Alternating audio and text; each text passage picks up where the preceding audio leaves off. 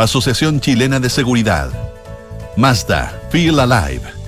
Activa Inmobiliaria, si se vive mejor, se arrienda mejor. Banchile Inversiones. GTD y sus soluciones digitales. Transelec. Renting Mita Go. Suscríbete a tu auto nuevo. Digitaliza el área de recursos humanos con Talana. En Consorcio estamos contigo en tus pequeños y grandes proyectos. Clínica Alemana y AFP Habitat. Más de 40 años juntos. Duna. Sonidos de tu mundo.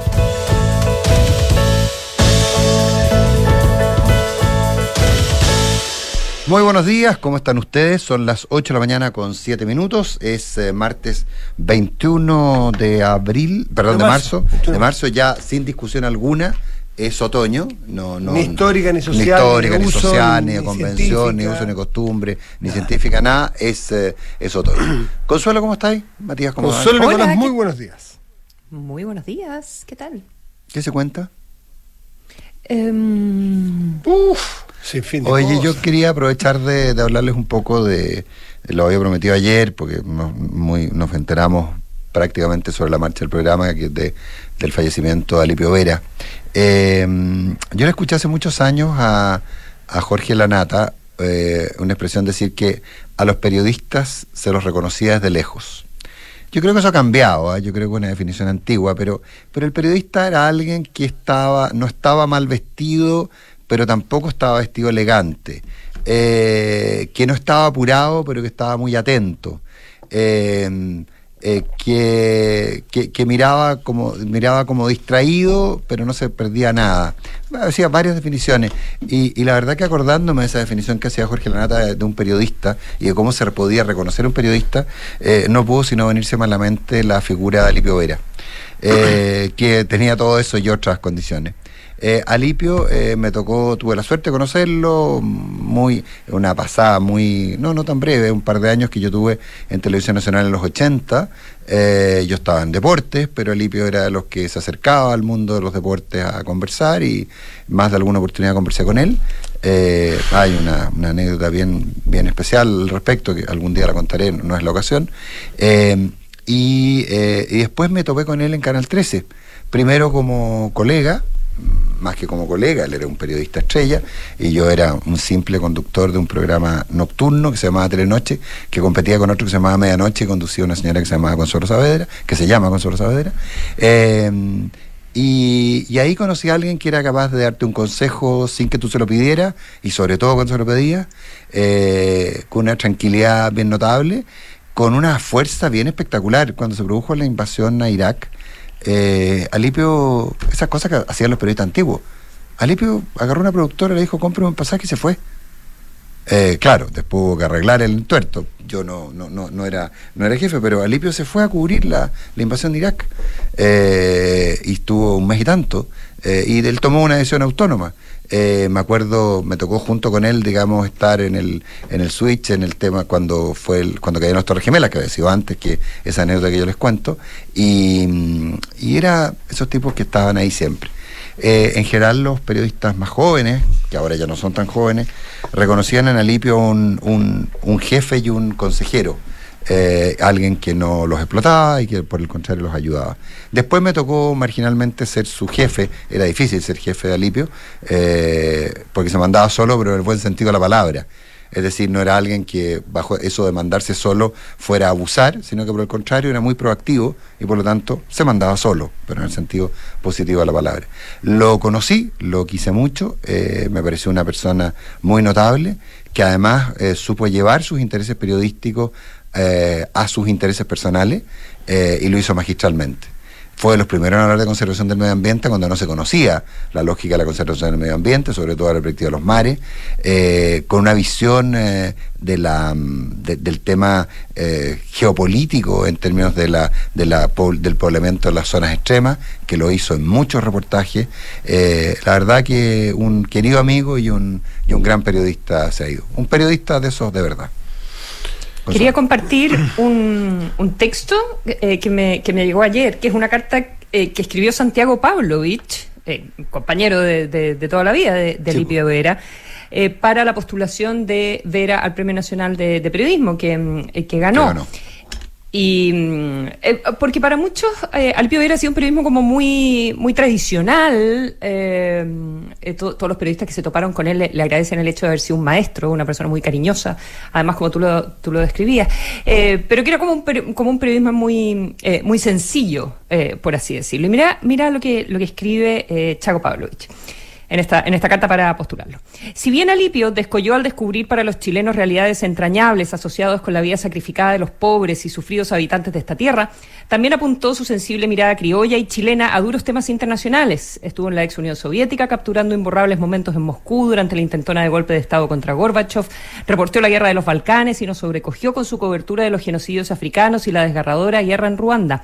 Alipio encarnó un periodismo testimonial, un periodismo de terreno que se aleja de la pinología fácil, un periodismo que va al encuentro de la realidad y de la matriz popular, pues expresa los problemas, las angustias y las alegrías de los hombres y mujeres que a veces no parecen estar en la historia ni los medios. Probablemente es una de las personas que tiene más amigos en Chile son amigos surgidos al calor de un té helado, del pan con chicharrones, del cordero asado al palo, del pescado frito, de la conversación junto al fogón, de los chascarros junto a un pipeño, de la entrevista en medio de la lluvia y el frío.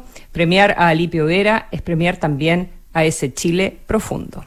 Así escribió Santiago Podolovic sobre su colega y amigo Alipio Vera. Muy descriptivo. Muy descriptivo. Eh, hay uno de los hitos periodísticos de Alipio cuando joven fue él fue el primero en llegar, siempre se le ha atribuido a otro periodista, pero él fue el primero en entrevistar a los eh, sobrevivientes de los Andes.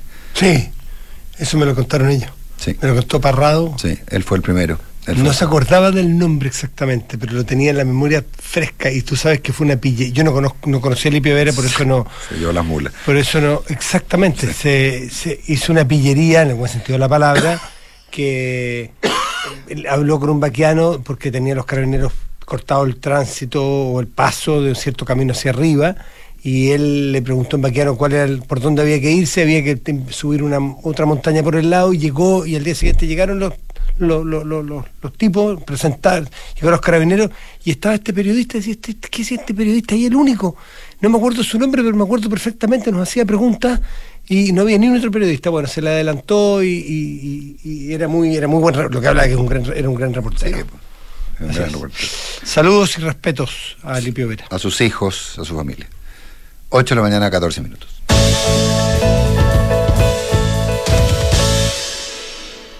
Autopréstamo o autoengaño, así lo calificó el ministro Marcel, eh, mm. esta discusión sobre autopréstamo. Una discusión bastante curiosa. ¿eh? Hay entre dos y tres proyectos refundidos se está votando eh, básicamente por decidir si se va a autorizar un retiro hasta un 15%. Absoluta general, para claro, ir a discutir en particular. Pero, claro, pero el, proyecto incluye, porque se refundieron proyectos, mm. incluye un retiro que puede ser hasta del 100%. Del 100%. O sea... Mucho eh, más que los retiros. Claro, mucho, el 100% de los, fondos y que se empiezan a devolver con 5 años de gracia. Bueno, si a mí me faltan 5 años para jubilar, me retiro el 100% y la gracia Gracias. Gracias. la gracia, gracias. gracias de nada. claro.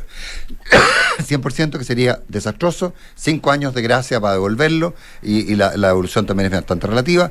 Otro que tiene que llegan hasta un 15%, eh, que también en un caso la devolución es, eh, eh, bueno, es da lo mismo, es Pepito paga doble, pero ahí hay otro que tiene que ver también una parte con que sea, que yo no sé cómo que habrá quedado el proyecto definitivo, pero en algún momento se planteó así, tenía que ver con la posibilidad de comprar una vivienda o de una enfermedad grave y ese mm, tampoco era muy claro cómo se devolvía. Entonces, básicamente es una lógica eh, bien particular y es una otra cara de los retiros.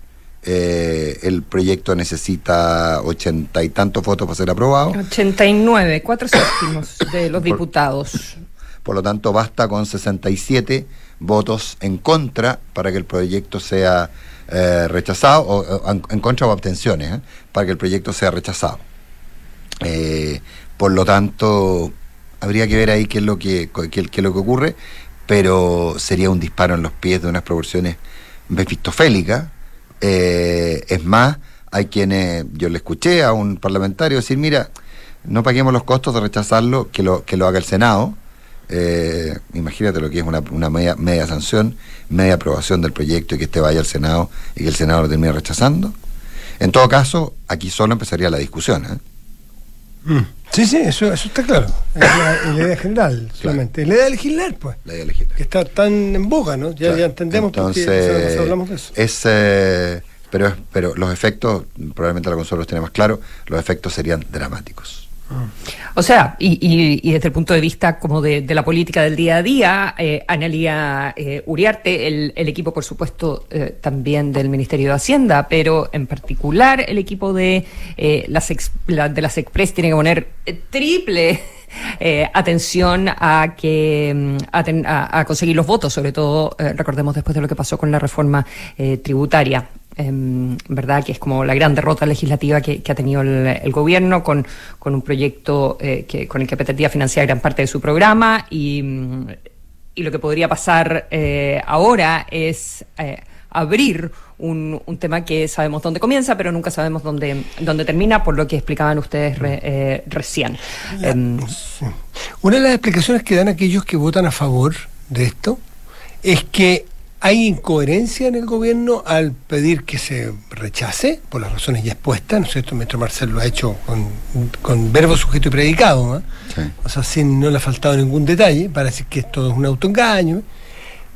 Lo que dicen aquellos que quieren votar a favor es que el proyecto de reforma provisional del gobierno, el proyecto grande, también tiene una forma de, de autopréstamo, pero, o sea, como concepto lo que sí reconocen también que es distinto, con otras garantías, con otros plazos, con otras formas distintas. Entonces, eh, aquí va a venir la paradoja de nuevo, es que si hay gente del gobierno que vota en contra hoy día, uno le podría preguntar, pero no era que votar en contra es negarse a discutirlo, es que esto no se discute, pero ¿cómo que no lo quiere discutir si usted lo tiene de otra forma en otro proyecto? O sea, a usted le gusta discutirlo para que salga de la manera que a usted le gusta, pero usted quiere discutirlo, ¿no? Votemos a favor, pues es, que cuando te quedas preso de tus palabras y te quedas preso de, tu, de, tus, de tus anuncios, de tus argumentaciones, cuando no son las que crees, sino que son, eh, son útiles para hoy, eh, y no son en la convicción, pasan este tipo de cosas. Bueno, pero en todo caso todos sabemos y hay casi convicción, salvo que es que le importa un pepino en la estabilidad a largo plazo, es que hablar de retiros o cualquier cosa que se le parezca hoy día es una mala palabra, es un despropósito, es casi una burla a las familias más pobres que están sufriendo la inflación hoy día. Sí, sí, lo, que pasa es que eh, políticamente, como decía la Consuelo, hay un problema. ¿Quiénes están cuadrados en contra? Y van a votar en contra. Toda la UDI, todos republicanos y el Frente Amplio. No hablo de dignidad, el Frente Amplio. El Partido Comunista, ya Carol Carrera votó a favor de la idea de elegir en la comisión. Pero hoy día se juntaba la bancada de diputados del Partido Comunista a, discutir internamente el voto. ¿eh? Ayer hablé yo con el diputado Cuello, eh, Luis Cuello, diputado comunista, y fue lo que me señaló. Lo que no significa que no tener en cuenta. Bueno, pues yo dije, se juntan a discutir hoy día qué es lo que van a hacer. Pero estaba abierta esa opción. Sí, sí, sí. Eh, entiendo que Renovación Nacional de Libertad de Acción y hay otros partidos que podrían estar en una tesitura similar. Ahora, sería, sería bien sintomático que el proyecto, que el gobierno ganara esta vez el rechazo, acordándonos lo que tú decías recién respecto a cómo, no, mm. por qué se niegan a la idea de legislar, eh, con los votos de RN, con los votos de una parte RN, con los votos de toda la UDI y sobre todo con los votos republicanos. Que en la masa de votantes en contra del proyecto viniera de la oposición. Eh, con lo cual, además, se desarticularía todo el argumento previo de que de, respecto a la negativa de discutir sobre la, reforma tributaria. Eh, eh, son estos intríngulis políticos que, además, como Dios guionista, digamos, te lo, te lo, escribe a, la, semana siguiente. Pero mira que tiene, disculpa Consuelo, ¿qué tiene de fondo esto que tú no sabes ordenarlos? El desorden. ¿El desorden qué es lo que es? Es la posibilidad de discolaje dentro de los partidos. ¿Qué se está discutiendo esta semana, la próxima, la que viene, en la comisión de expertos? Lo conversé con un experto ayer. ¿Cuál crees tú o usted que va a ser esto en privado, una conversación nomás para entender, el tema de los temas más complicados, sistema político? ¿Por qué? Porque una de las cosas que vamos a tratar de normar, acotar y restringir es justamente el discolaje. Poner, eso es lo que quieren que esté la nueva constitución, poner pisos mínimos de entrada volver a que los partidos tengan el incentivo de aglutinarse en más gente y no miles de partidos chiquititos y además que los partidos tengan una cierta disciplina en la cual estos díscolos que estén buscando solo la próxima elección tengan o respondan a alguna lógica de grupo, de pensamiento, de deliberación colectiva. Eso es lo que se está buscando. Entonces, este también es otro ejemplo de una discusión muy atingente en materia constitucional que tiene que ver con que los díscolos que, que, hacen lo que quieren, ¿por qué un partido no decreta, por qué decreta libertad? Porque una cosa es la orden, que es bastante absurda, nadie te puede obligar, pero ¿por qué decretan libertad? Muchas veces porque los líderes de los partidos no tienen el poder suficiente para hacer votar de una manera a los suyos. Consuelo. Eh, sí, estaba solamente mirando... Em, eh, alguien que tampoco hay que considerar como, como disco. estaba pensando en Pamela Giles, eh, en realidad, y revisando las cifras de, de la Academ. Ella en, su Twitter ha destacado lo bien que le va, qué sé yo, em, pero. Pero la verdad es que entre febrero y marzo em, ha tenido una caída de 56 a 46 eh, puntos de la evaluación eh, positiva que, tiene. Sigue siendo, sigue estando entre eh, los 10 políticos mejor evaluados mm, del país, pero pero también tiene un 46, o sea, es 46 de imagen positiva y 46 de imagen negativa, ¿ya? Entonces, bueno, en una lista que va desde Evelyn Matei, en primer lugar a Guillermo Tellier, ya de los, de los que están evaluados por, por la academia. Em, pero con em, pero hacia, hacia la baja. Eh, digamos, yo creo que eh, lo que ella hizo eh, también finalmente con, con, la reforma tributaria es algo que la, que la afectó en su, en su popularidad. Y, y bueno, tiene a, raíz de los retiros esta, este caballito de batalla. sobre el cual ha, ido, ha venido cabalgando en su popularidad durante los últimos dos, dos años y algo. Mm. 823.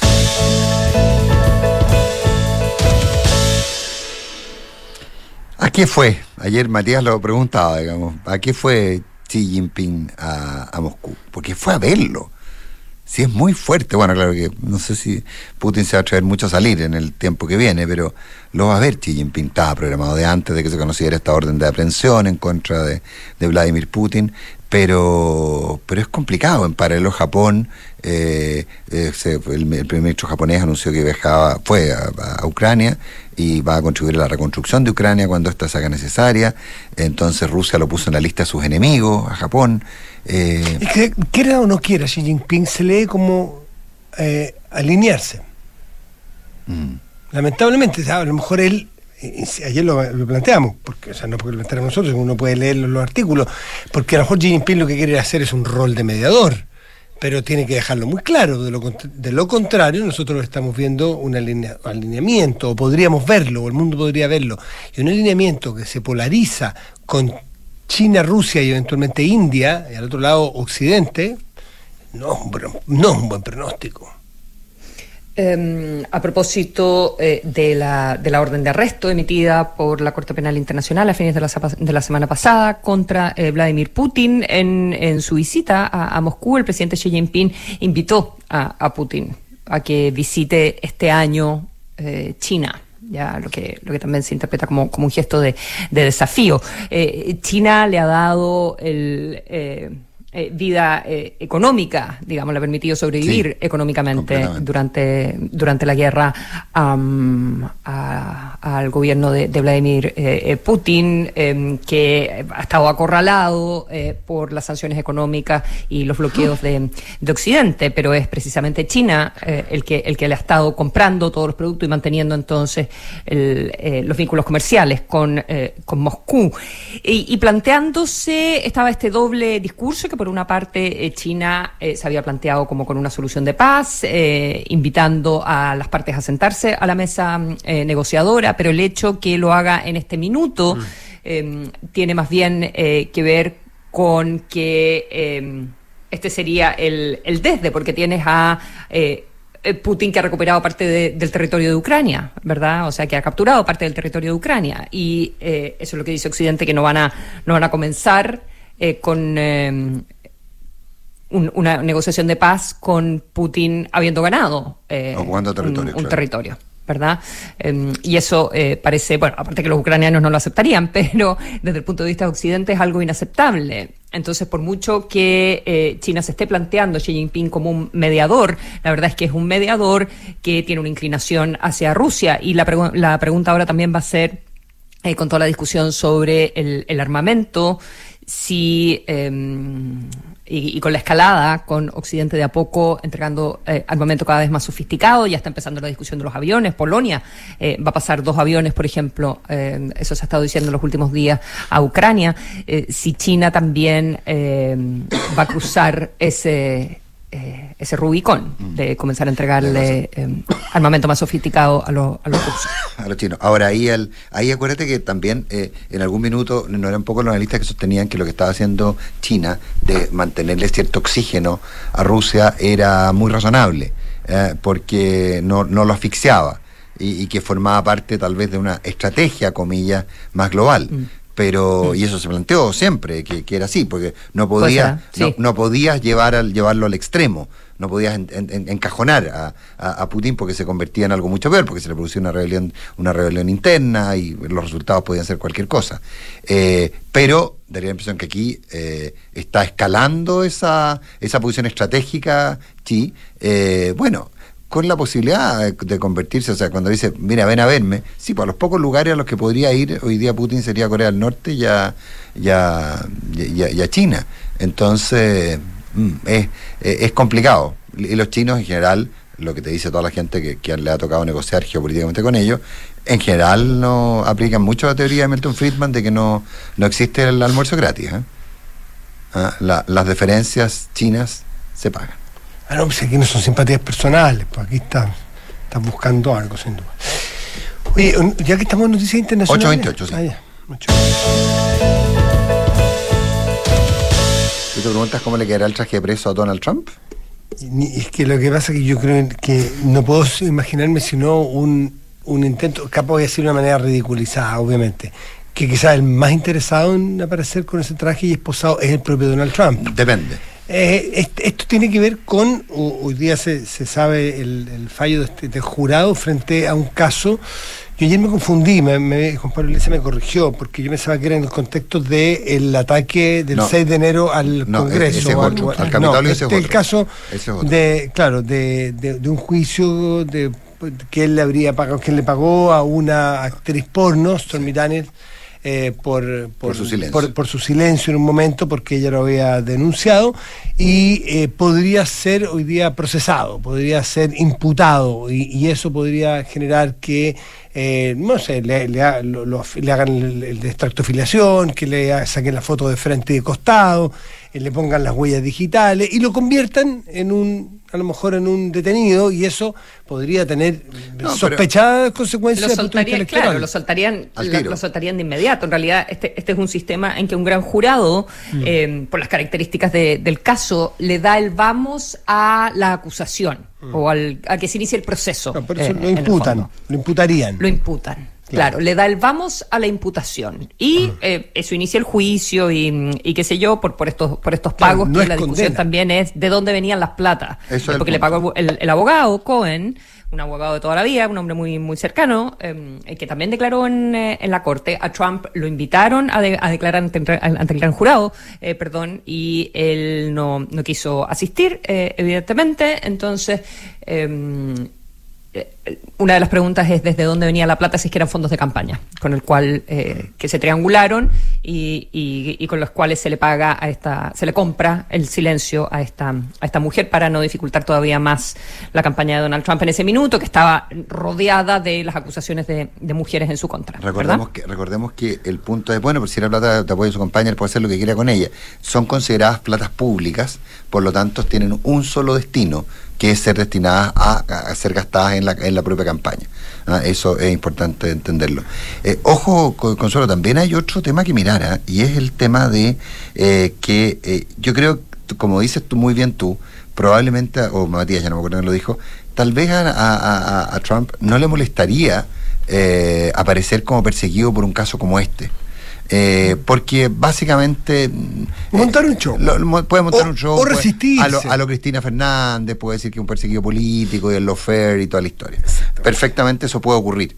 Eh, si el problema práctico es que esto deja, una, deja abierta otra ventana que es muy compleja, que son dos casos y que dicen que ahí sí que la cosa es más enredada y que tiene que ver básicamente con la huella dactilar de Donald Trump en el ataque al Capitolio, en el ataque del 6 de enero, eh, y eh, también con los archivos personales, los archivos calificados que olvidó en su casa Mar a Lago. Eh, estas dos cosas pueden ser muy complejas, corrígeme con solo estoy equivocado, porque creo que en ese caso sí se trata de delitos federales, en este caso no sé si es un delito federal, pero, pero este, este es manejable desde la perspectiva de la opinión pública. Los otros dos para nada, y podría... Eh, podrían, impedirle presentarse, entiendo, al... sí, eh, yo creo que en el corto plazo le sirve, lo hizo un... Eso es lo que digo yo, montar un show, ya sea resistiéndose o ya sea eh, mostrándose con esposa diciendo, bueno, de hecho, él habló, creo que explícitamente, de que Biden estaba detrás de esto. Entonces, a mí me recordó exactamente lo que dices tú, el Lofer. Mm. El Lofer es lo que el kirchnerismo dice que, o que, la justicia eh, hace política, no hace justicia. Que los tribunales en Argentina están al servicio de los partidos políticos y de, campaña. Eso es lo que Cristina y su grupo político hablan del Lofer. Aquí es exactamente lo mismo. Eh, Donald Trump desde el otro lado, político si se quiere, desde el otro sector político, pero la misma lógica, empieza a decir, antes del fallo, empieza a preparar el, escenario diciéndole que la justicia lo persigue. No que está buscando justicia, sino que la justicia lo persigue a él. Es bien peligroso cuando tenemos estos populistas eh, que, que no saben respetar incluso a priori, los fallos sean a favor o en contra. Esto es un caso que se da en muchas partes del mundo no respetar la, mm, lo que lo que hay que ver también es, bueno qué, efecto tiene la llamada a, protestar que ha hecho el, el expresidente eh, Donald Trump mm. el, eh, fue él quien dijo durante el fin de semana que probablemente lo iban a arrestar hoy día hoy día martes eh, no está muy claro que eso que eso va si eso va a suceder y y hasta el minuto tampoco se han visto manifestaciones masivas en, en, apoyo, ni, ni, ni mucho menos, ¿verdad? Hay una una, a propósito de la inteligencia artificial, hay personas que han, empezado a hacer eh, como montajes de inteligencia artificial ¿ah? de la detención de, Trump. Ah, eh, creando imágenes con el mismo sistema. Creando imágenes con, inteligencia artificial. Son increíbles. Sí, Melania eh, gritando, los policías arrastrando a Donald Trump, pero son todo... Mm. yo, yo, yo, en la tarde hacía una analogía que me... Mm, perdón, es que son son tan increíbles. Busquen, busquen a un tipo que se llama Elliot Higgins. Elliot Higgins, con H doble G. Y que es el es de un, medio de comunicación que se llama Bellingcat. Pero mm, ¿Qué hace es, muy increíble las imágenes que se logran. O sea, cualquiera puede pensar que son de verdad. Que son de verdad, anotable. Oye, eh, hablando sobre este Lofer, el Lofer, ya mencioné Argentina, o Cristina o Donald Trump, que se parecen bastante en muchas cosas. Mucho. Eh, Fíjense que Chile hoy, hoy 21 de marzo, vive una situación que podría, si tuviéramos esa, ese lofer, perdón, esa utilización mañosa de, eh, de, la, de la justicia y de la política y el irrespeto a las instituciones, podríamos tener a un presidente de la República, podríamos, si fuese Cristina o fuese Trump, y esto no lo hace ni Boric, ni Piñera, ni Bachelet, ni Lago, ni yo lo he visto nunca estaríamos en ese, en ese escenario, tendríamos un presidente Boric en los matinales o en todas partes hablando de que hoy eh, la justicia va a actuar en contra de él. Porque hoy día tenemos un fallo de contra importante en el Tribunal Constitucional. Eh, que vamos a hablar sobre eso más adelante, en la otra parte del programa, que tiene que ver con decretar inconstitucional los indultos que tanto dolores de cabeza político le han traído al presidente. El presidente podría perfectamente intentar adelantarse, utilizarlo, victimizarse, preparar políticamente el escenario sin tener ningún respeto por la institucionalidad que es el Tribunal Constitucional, que probablemente el presidente y muchos políticos no lo quieren mucho.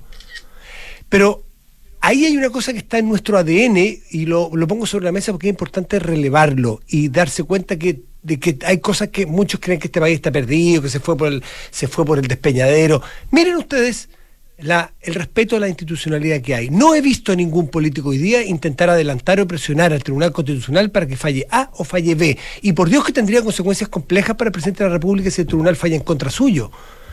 eventualmente habría algunos parlamentarios que quieran a raíz de eso acusarlo constitucionalmente, con los efectos que eso puede tener.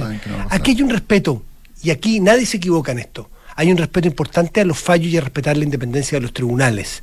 Así que, para los que creen que este país ya se fue, que ya está en la B, saquen conclusiones, miren cerquita. Hay otros países que tienen complejidades institucionales mucho más y, y, y desvalorizaciones y, calidades de la política que a veces nosotros no miramos de nuestro país. No miramos, somos autoflagelantes. A rato hacerse un poquitito de cariño también. ¿eh? 8 de la mañana con 36 minutos.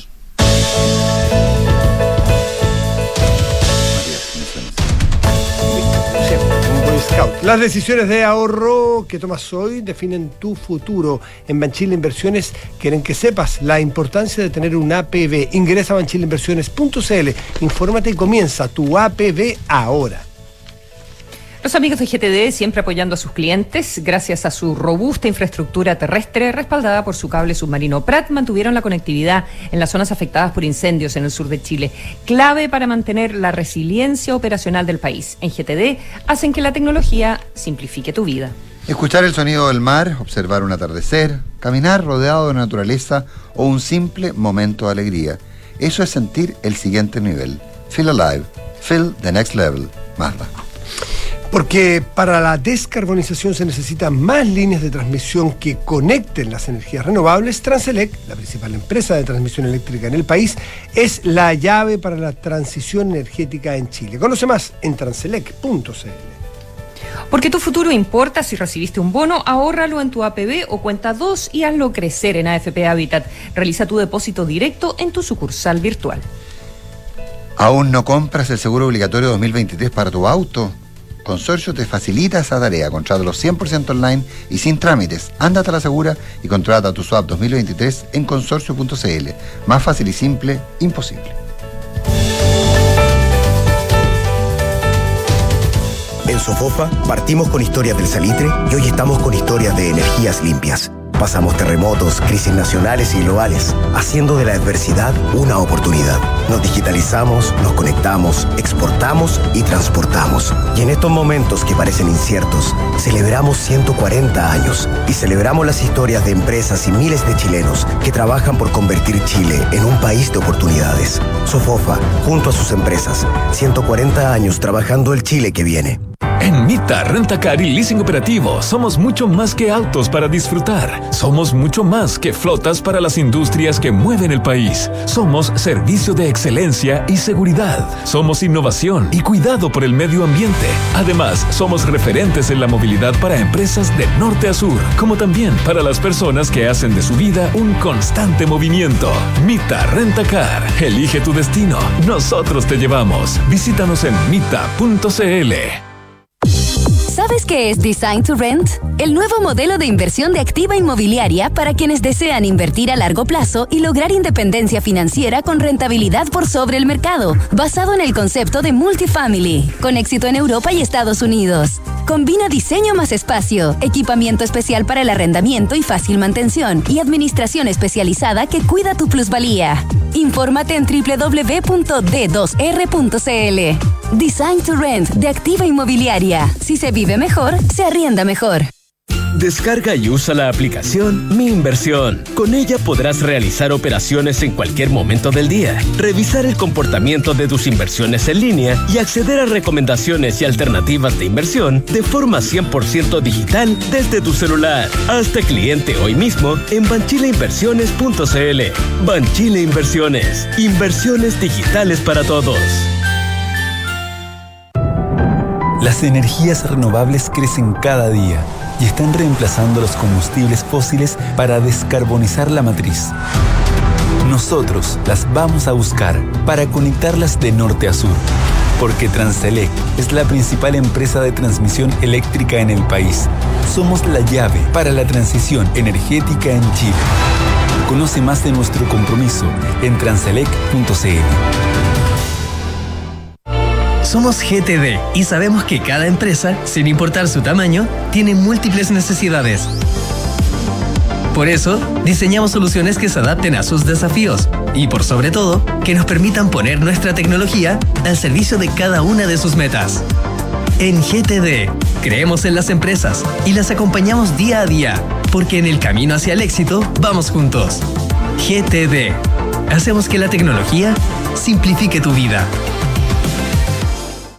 Amigo, hola, ¿una consulta? Hola, sí, dígame, dígame. Para comprar el SOAP 2023 por acá. Mire, lo que yo le recomiendo es que se vaya derechito a consorcio.cl, ingrese sus datos, clic en aceptar y listo. Ok, qué fácil, gracias. No te pierdas. Compra tu SOAP 2023 100% online, fácil, rápido y sin trámites. Entra a consorcio.cl y encuentra tu precio. El riesgo es cubierto por Consorcio Seguros Generales. Más información en consorcio.cl.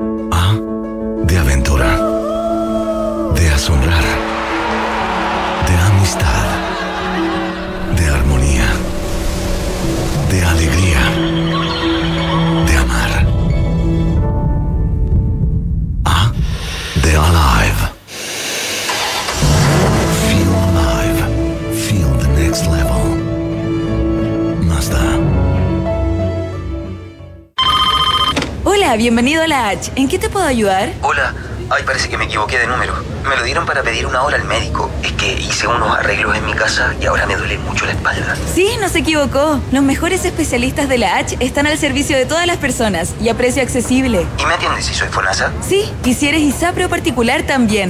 En el servicio de traumatología de la no importa si no estás afiliado. Agenda tu hora en h.cl slash salud. Las mutualidades de empleadores son fiscalizadas por la Superintendencia de Seguridad Social www.suceso.cl.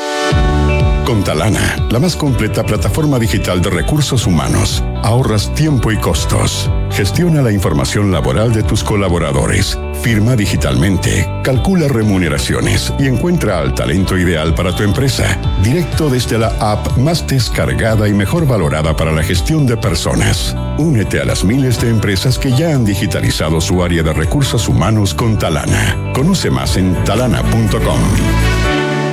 Hay cosas que haces hoy que en unos años más vas a agradecer. ¿Cómo hacer deporte? Destinarle ese tiempo extra a tus estudios y ahorrar cuando puedas. Porque tu futuro importa. Si recibiste un bono, ahórralo en tu APB o cuenta 2 y hazlo crecer en AFP Habitat. Habitat, la AFP número uno en rentabilidad desde el inicio de los multifondos en todos los fondos. Infórmese sobre la rentabilidad de su fondo de pensiones, las comisiones y la calidad de servicio de las AFP en el sitio web de la Superintendencia de Pensiones www.spensiones.cl. Hablemos en off. Nicolás Vergara, Consuelo Saavedra y Matías del Río están en Duna. Design to Rent de Activa Inmobiliaria, el concepto de multifamily exitoso en Europa y Estados Unidos, ya está en Chile. Ideal para inversionistas arrendatarios exigentes con una administración especializada que cuide tu plusvalía. Infórmate en www.d2r.cl. Gestiona fácilmente las solicitudes de vacaciones de tus colaboradores con Talana y dedica más tiempo a tu equipo. Conoce más en talana.com. Arranca marzo esquivando al puro estilo de Toreto, el personaje de Rápidos y Furiosos. El permiso de circulación, swap y todos los trámites del auto suscribiéndote a MitaGo para disfrutar solo el lado bueno de tener un auto nuevo. Descuentos únicos en marzo. Cotiza suscríbete en mitago.cl. Suma a tu equipo a los más de 2,7 millones de trabajadores que ya son parte de la mutualidad líder del país, de una con la H, Asociación Chilena de Seguridad. Eh, porque un mundo sostenible es un mundo saludable. Clínica Alemana creó Desafío Alemana, donde se propusieron entregar mil soluciones concretas de salud a mil personas, acortando las listas de espera del sistema de salud público en distintas especialidades. Son las 8 de la mañana con 45 minutos. Tomamos contacto con la abogada Constanza Juve, patrocinadora del, del, del, del recurso, del requerimiento presentado por un grupo de parlamentarios ante el Tribunal Constitucional por los indultos otorgados por el presidente de la República. Constanza, ¿qué tal? Muy buenos días. Muy buenos días, Nicolás, Consuelo, Matías y a todos quienes nos están escuchando hasta ahora por Radio Duna. Muchas gracias por el contacto. Connie, generaba, se generaba una duda más temprano respecto al tema de eh, la eventual ausencia del ministro Vázquez, eh, en términos de si con, el, con, con, la ausencia del ministro Vázquez existe quórum para, eh, para sesionar. Eh, eso, eh, de hecho, la tercera publica que eventualmente la no participación del ministro Vázquez podría llevar a que no hubiese quórum y que no se pudiera ver la causa hoy día. ¿Eso es así? Sí, lo que pasa es que, eh, bueno, hay un autocordado que es el, podríamos decir que los autocordados son como las decisiones, o mejor dicho, las reglas internas que se ponen los distintos tribunales. ¿ya? eh, ahí te dicen, por ejemplo, de que, de que tienes que alegar tantos minutos máximo, ahí te dicen cómo te anuncias, o sea, ahí está un poco las reglas como de funcionamiento diario que no encuentras ni en la ley ni encuentras en la Constitución. Y claro, este tipo de casos se deben resolver al final por la mayoría del total. Y la mayoría del total son 10, pero recordemos que hay dos que no han sido nombrados y para la vista de la causa, es decir, para los alegatos, habían ocho que eran los ministros titulares no fueron, no se complementó con los suplentes. Entonces, para hacer el cuento bien corto, requieres al final del día la mayoría para sesionar y requieres además de que los ministros que estaban en la vista de la causa formen parte formen parte del acuerdo. Entonces, más allá de que de que la presidenta pueda tratar de hacer algún ajuste ahí, eh, la realidad es de que no tiene precedente que un ministro que haya estado en el alegato no forme parte del acuerdo. Pero, pero podría implicar que no tuvieran quórum entonces, que tuvieran que postergar igual la sesión, digamos. Eventualmente sí, pero eso es algo que, de nuevo, son temas que han salido en la prensa, pero no son temas que. Pero no, porque necesitaría, perdona, Constanza, necesitaría seis, si es la mayoría del total, incluso, eh, o sea, si fuese contando diez. Eh, y si hay ocho y no estuviera Vázquez, eso da siete, o sea, igual podrían sesionar. Sí, de acuerdo. no, no, no, no, lo que pasa es que no se trata solamente de la sesión o sea, no se trata solamente, perdón, de la decisión, se trata del final del día del quórum que tú necesitas respecto de poder entrar a la sesión para llegar al acuerdo. O sea, lo que fracasaría no sería la decisión eventualmente en algún minuto, sino que más bien sería la sesión, esta sesión. Y eso quizás no, lo expliqué bien, en este autocordado eh, te determina de que tú requieres al final la unanimidad como para poder hacer esto este tipo de cambios extraordinarios. O sea, requieres del acuerdo de los demás para poder hacerlo y eso es algo que no cumplen en este caso y por lo tanto podría eventualmente fracasar la sesión. Pero de nuevo, es algo que, que estamos estamos especulando y no, no sabemos bien qué va a pasar hoy día y de todas maneras la decisión tiene que ocurrir tiene que ocurrir en algún minuto, ¿no? Claro, si no es hoy, será, será el jueves, ¿verdad? Tú has estado em, argumentando em, fundamentalmente los aspectos eh, de si la decisión del presidente, bueno, obviamente si es constitucional o no, em, en, en, una definición entre, entre una eh, decisión discrecional o una decisión arbitraria. También eh, aspectos de si los decretos estarían fundados o no, o no fundados y qué significa que un acto administrativo esté fundado. ¿Podrías hacernos así como el resumen más resumen eh, que se pueda eh, sobre el, cuestionamiento que hacen ustedes a los indultos? Sí, claro. Eh, mira, para llevarlo el tema más simple, nosotros igual hacemos la, y así de hecho terminamos el alegato, hacemos las siguientes preguntas. O sea, ¿el presidente de la República tiene la facultad privativa especial de indultar? Sí. ¿Puede indultar a quien quiera? Puede hacerlo. ¿Tiene que preguntarle a alguien para poder indultar? No, no le tiene que preguntar a nadie, pero precisamente porque es una facultad discrecional, amplia es que requiere fundamentar o explicar por qué se toma una determinada decisión. Y es ahí donde está eh, la línea entre la discrecionalidad y la arbitrariedad. O sea, ¿qué es la arbitrariedad al final? Que vulnera la Constitución porque vulnera la igualdad ante la ley. Implica que no hay razones, implica porque se tomó una decisión porque sí, porque quiero, porque puedo. Y eso eh, no es constitucionalmente aceptable y ese es el tema que finalmente nosotros estamos poniendo eh, a consideración del tribunal.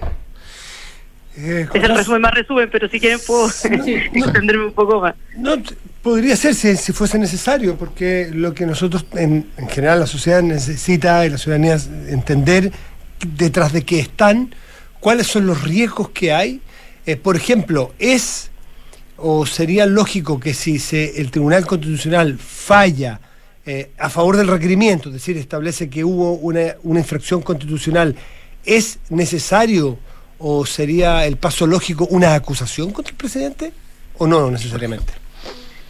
No, lo que pasa es, a ver, quizás complementando un poco lo que dije antes en relación con, los argumentos que entregamos al tribunal, entregamos varios argumentos al tribunal, pero quizás el argumento no lo podría decir más central, no sé si más fuerte, pero más central, tiene que ver con el actuar arbitrario, porque si tú analizas los decretos, que ojo, que nosotros solamente tuvimos acceso a los decretos que son de acceso público, no tuvimos acceso a los expedientes donde eh, de acuerdo a lo que hemos eh, sabido eh, por los medios de comunicación, el expediente tiene informes de gendarmería negativos que señalaban de que no de que no era conveniente indultar o se decía que no había que indultar.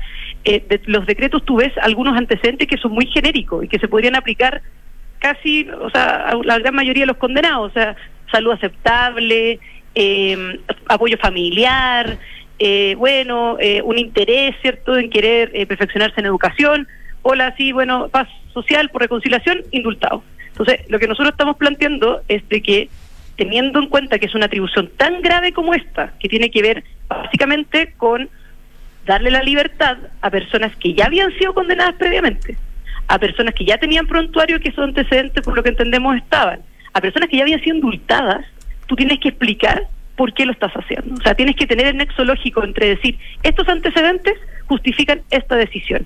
Y eso es lo que no está. Y eso es lo que finalmente constituye una arbitrariedad. Ahora, yendo tú a la segunda parte quizás de, de tu pregunta, Matías, mira, el tema de la acusación constitucional no tiene nada que ver con esto. O sea, estos son argumentos, y precisamente a propósito de lo que estaban conversando antes de de, de Trump y, la, y, la, presión que muchas veces se ejerce sobre los jueces cuando se mezcla, ¿verdad?, la política con, la, con, lo, con, lo, con lo, jurídico. En esto es, es, jurídico. Eso es lo que se llevó al Tribunal Constitucional, eso es lo que se, se acogió a tramitación, eso es lo que se declaró admisible y eso es lo que debe resolver el tribunal. Tema de la acusación constitucional, es un tema que yo desconozco y que son finalmente prerrogativas que tiene la Cámara por razones políticas jurídicas, pero esto es netamente jurídico. Mm, netamente jurídico, ya. O sea, no es un paso lógico que alguien pudiera decir, oiga, ¿y por qué no hay acusaciones si es que se decretó la constitucionalidad? No es un paso lógico. No es lo que me corresponde a mí, a mí al menos, al menos pronunciarme, ¿no? Ahora, pero en ese sentido, Constanza, estamos, a ver, estamos hablando de que este fallo podría eh, poner en, o ustedes ponen en cuestión que exista la facultad, porque, pues lo que pasa es que eh, con los condicionamientos que, que ustedes plante, que tú planteas recién, eh, básicamente que el presidente habría actuado de acuerdo a su función. ¿Dónde entra? ¿Se califica, por ejemplo, el hecho de lo de Mateluna, por decir algo, que ya había sido condenado? Entonces ahí tendría la, la, facultad de indultar tendría limitaciones. Esto eventualmente uh -huh. podría generar un presidente futuro. Me, me cuesta entender el punto exacto que ustedes intentan hacer. Mira, eh, de los de los indultos, del total de los indultos que se otorgaron, ¿verdad? Que eran 13, nosotros recurrimos por 7, ¿ya? ¿Por qué recurrimos por 7 y no por los 13? Porque en estos 7 casos se denominan casos calificados, ¿ya? Según la ley. Indulto eh, calificado, perfecto. Indulto calificado, o sea, son, son casos calificados. O sea, ¿qué significa casos calificados en, en simple? La ley te dice que se tienen que denegar los indultos en aquellos casos en que una persona no haya cumplido dos tercios de su pena, aquellos casos en que personas sean delincuentes habituales, lo dice con esas palabras, personas que ya se le hubiera otorgado un indulto previo, se tiene que denegar el indulto, ¿ya? Pero hay un artículo de esa, de esa misma ley que dice, bueno, pero el presidente de la República en casos calificados puede prescindir de ¿ya? Puede prescindir de, esta, de estas, estas causales de denegación, o mejor dicho, esta, esta instrucción para denegar, y por un decreto fundado puede igualmente indultar. Entonces, ¿qué es lo que pasa con estos casos? Son, el estándar, ¿cierto?, de fundamentación es mucho más alto, porque la práctica tienes, específicamente te dicen, son casos calificados, tienes que explicar que es un caso calificado. Tienes que, tienes que explicar además por qué está fundado, porque precisamente se trata de casos más graves específicamente. Y es por eso, ¿cierto?, que estos decretos lo dicen, o sea, en virtud de este artículo tanto, tanto, tanto, que es básicamente el tema de los casos calificados, es que el presidente está indultando igualmente, aun cuando no lo debiera haber hecho según la ley, ¿ya? Esa es la razón por la que nosotros no impugnamos, por ejemplo, los otros seis y solamente impugnamos siete. Entonces, ¿por qué el caso Mateluna? No es porque es el caso Mateluna, es porque fue indultado previamente. ¿Por qué los otros seis casos, comillas, relacionados con el estallido social? Bueno, porque esos otros seis casos también eran calificados de delincuentes habituales, de personas que ya tenían prontuario previo y que por lo tanto, en principio, no correspondía otorgarle los indultos. Si ya se hacía, bueno, tiene la facultad nuevamente el presidente para hacerlo, sí, pero tiene que explicar por qué. Pero ustedes consideran que no explica por qué o que la explicación del por qué es insuficiente o incorrecta. No explica por qué. Ese es el tema, porque el, lo que significa... Por la paz social. Es que lo que pasa es que tú para poder explicar algo, para poder fundar algo, no basta con que establezcas una lista de cosas, o sea, eh, uh -huh, sino que lo uh -huh. que tú tienes que hacer en virtud de la fundamentación, y de hecho esto nosotros incluso hasta citamos al ministro Luis Cordero, incluso citamos la formulación de las observaciones del gobierno. Tiene que existir un paso lógico, un nexo lógico que, le que te permita explicar por qué estás tomando una decisión. Porque, nuevamente, ¿qué es lo que dice el decreto? Dice, bueno, esta persona tiene antecedentes eh, de salud favorables y se tacha, bueno, evidentemente lo que viene después. Eh, tiene familia que lo ayude y bueno, y por la paz social lo indultamos. No, pues. ¿Qué tiene que ver esos antecedentes de hecho con la paz social, ¿verdad? Si estos son indultos particulares, es decir, persona a persona, ¿por qué se ocupan exactamente los mismos eh, los mismos antecedentes para uno y para otro? En todos dice lo mismo respecto al estallido social, la paz social, etcétera. Exactamente lo mismo, no cambia una coma. Entonces, ese nexo lógico, esa argumentación de lo que significa la justificación y la motivación es lo que vulnera finalmente la igualdad ante la ley y eso es lo que implica finalmente la arbitrariedad de la decisión, porque si no simplemente eh, bastaría, ¿verdad?, con que el presidente firmara y, ya, o sea, y eso no puede ser así porque no es una facultad menor, ¿no? Uno no critica o no cuestiona la facultad independiente que uno esté de acuerdo o en desacuerdo con, con ella, pero si ya la vas a ejercer, que tiene que ver finalmente con dejar en libertad personas que ya han sido condenados por la justicia eh, en un escenario de un Estado de Derecho democrático donde hay independencia del Poder Judicial, bueno, tiene que explicar al menos por qué. Constanza V, hoy el Mercurio trae en su titular principal que no son seis de los dos, son 13 los indultados, dos en el contexto de estallido social, el otro es Mataluna, ya no son seis de esos 12 los que tenían un eh, tenían una recomendación negativa de parte de Gendarmería, sino que serían 10 las personas que cuentan con informes desfavorables de Gendarmería. ¿Ese antecedente ustedes lo tenían? No. Nosotros hemos pedido, de hecho, acceso a todos los antecedentes por transparencia, lo pedimos también durante el juicio, eh, porque acá, a, nuestro parecer, al menos la parte que está requiriendo, que somos que son los senadores a los cuales yo represento, que pedimos por lo menos, si no era copia, de los expedientes, de los antecedentes que tenía acceso el tribunal, eh, por último que nos dejaran leerlo. O sea, un minuto que nosotros pedimos, al menos leerlo, por principio de igualdad de armas. O sea, si para el tribunal era importante tener acceso a esta información, indultos pendientes o, o expedientes de todos los indultos que se otorgaron a propósito de esto, obviamente que para la parte requirente, que somos nosotros, eh, era también importante. Y nos negaron, el gobierno le preguntaron la opinión, se negó a entregar los antecedentes, el tribunal finalmente se niega a entregar los antecedentes y también nos impide incluso el acceso a poder leerlo eh, para poder, para haber preparado el alegato o bien para poder presentar antecedentes adicionales. ¿no? Nosotros no teníamos antecedentes de eso. Eh, eh, Constanza, el, hay un tema también que en el caso de Jorge Mateluna, sin que esté en la fundamentación, el presidente de la República sí dijo públicamente que estaba convencido de su inocencia. Eh, ¿Ese elemento forma parte de esta discusión? Es un elemento que no es central, pero sí, eh, fue, una- fue un elemento que nosotros planteamos en el requerimiento y también lo planteamos en el alegato eh, por, la, por, la- por lo siguiente, Nicolás, porque resulta de que el- la- lo, lo lo que nosotros planteamos en esto es que no hay, hay una falta de fundamentación, pero además, eh, además de eso, el gobierno lo que buscó con, en este caso, ¿cierto? En, cuando respondió a nuestros requerimientos, por así decirlo, fue tratar de agregar ahí la fundamentación. ¿ya? Agregan la fundamentación señalando que acá hay una razón de Estado, que acá el indulto responde a los intereses generales de la nación.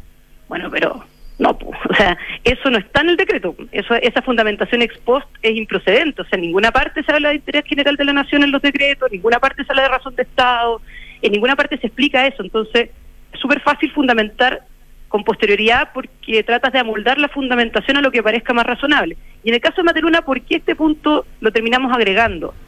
Bueno, porque además la fundamentación no solamente no está en los decretos, no solamente no se agrega después en el expediente, sino que además la entrega el propio presidente en los medios de comunicación. O sea, señalando que en realidad la razón por la cual lleva adelante el indulto, porque él lo dice así literal, es porque él está convencido de la inocencia de Jorge Mateluna. Y la realidad, ¿cierto?, es de que esa no es la razón por la cual tú le das un indulto a una persona.